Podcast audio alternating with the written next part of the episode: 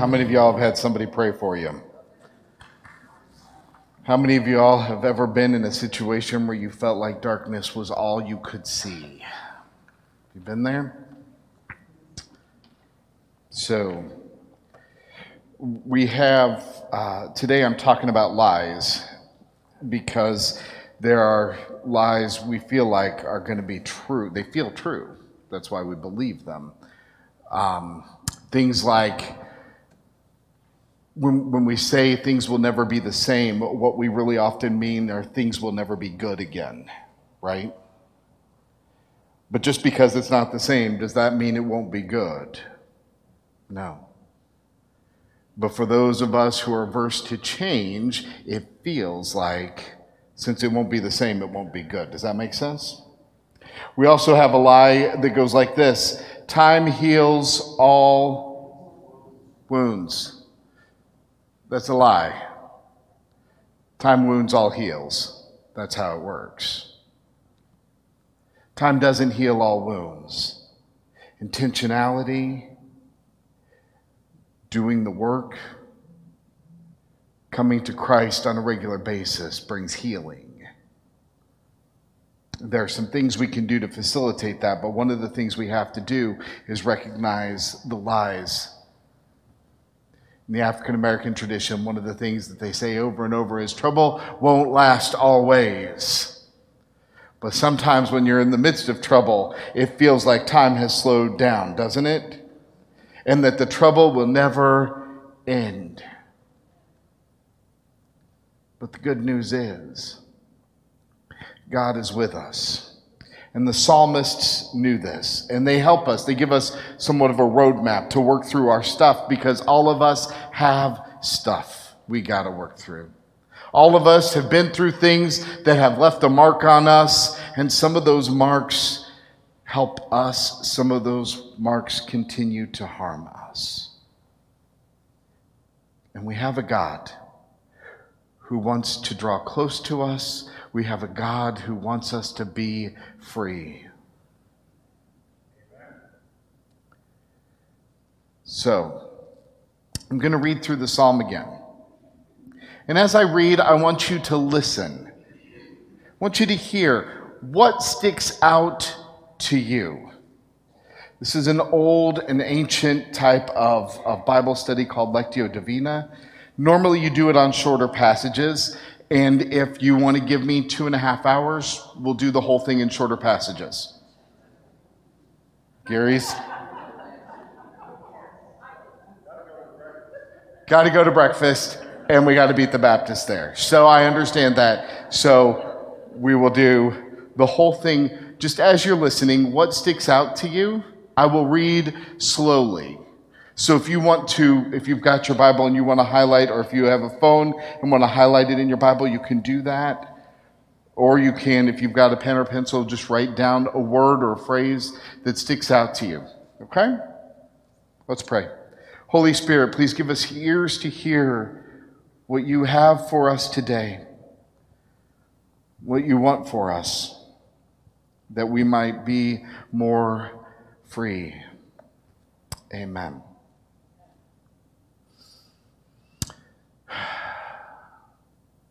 I love the Lord, for God heard my voice. God heard my cry for mercy. Because God turned God's ear to me, I will call on God as long as I live. The cords of death entangled me. The anguish of the grave came over me. I was overcome by distress and sorrow. But then I called on the name of the Lord. Lord, save me. The Lord is gracious and righteous. Our God is full of compassion. The Lord protects the unwary. When I was brought low, God saved me. Return to your rest, my soul, for the Lord has been good to you.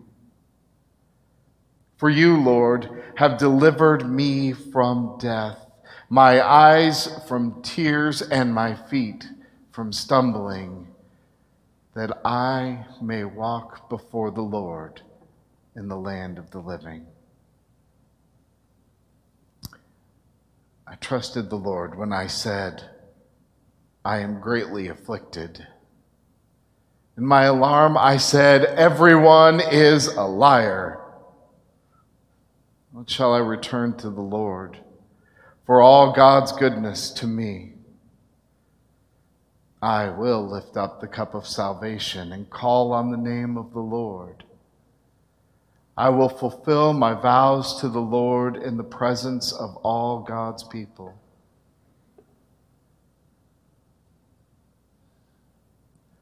Precious in the sight of the Lord is the death of God's faithful servants. Truly, I am your servant, Lord. I serve you just as my mother did. You have freed me from my chains. I will sacrifice a thank offering to you and call on the name of the Lord. I will fulfill my vows to the Lord in the presence of all God's people, the courts of the house of the Lord, in your midst, Jerusalem. Praise the Lord.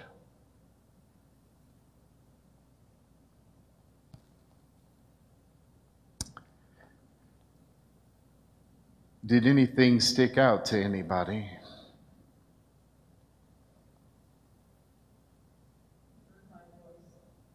He heard my voice. Amen. Anything else anybody wants to bring up?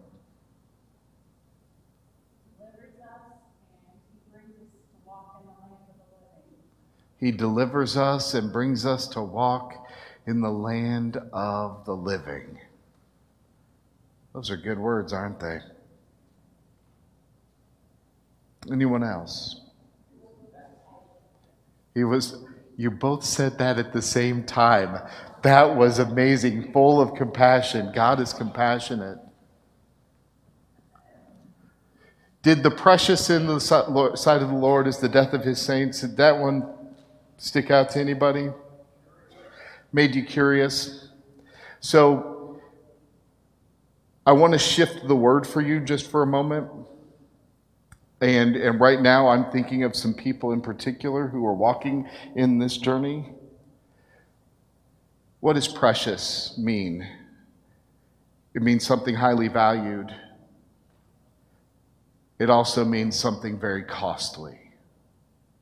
So change that word. Costly in the sight of the Lord is the death of his saints. Costly in the sight of the Lord is the death of God's servants. In the next verse, I am your servant, God, as was my mother. The psalmist is thinking of a particular person whose death cost him something and knows that it cost God something because when God's servants are no longer here, the light of God that they shone is now removed. Costly in the sight of the Lord is the death of God's saints. Any of you resonate with that?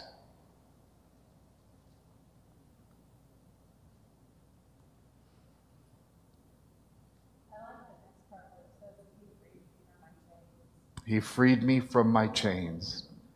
So, we're going to get into what that means and how we do that. I want you to think of the losses that you have had, the things that you thought you would never overcome, the things that you hope nobody will find out about you, the lies that you believe about yourself, God, and others, because those are costly to God too, because they are keeping you enslaved to a loss that God does not desire you to be a slave to. Because God is compassionate. God hears us. And our God sets us free from all of our chains.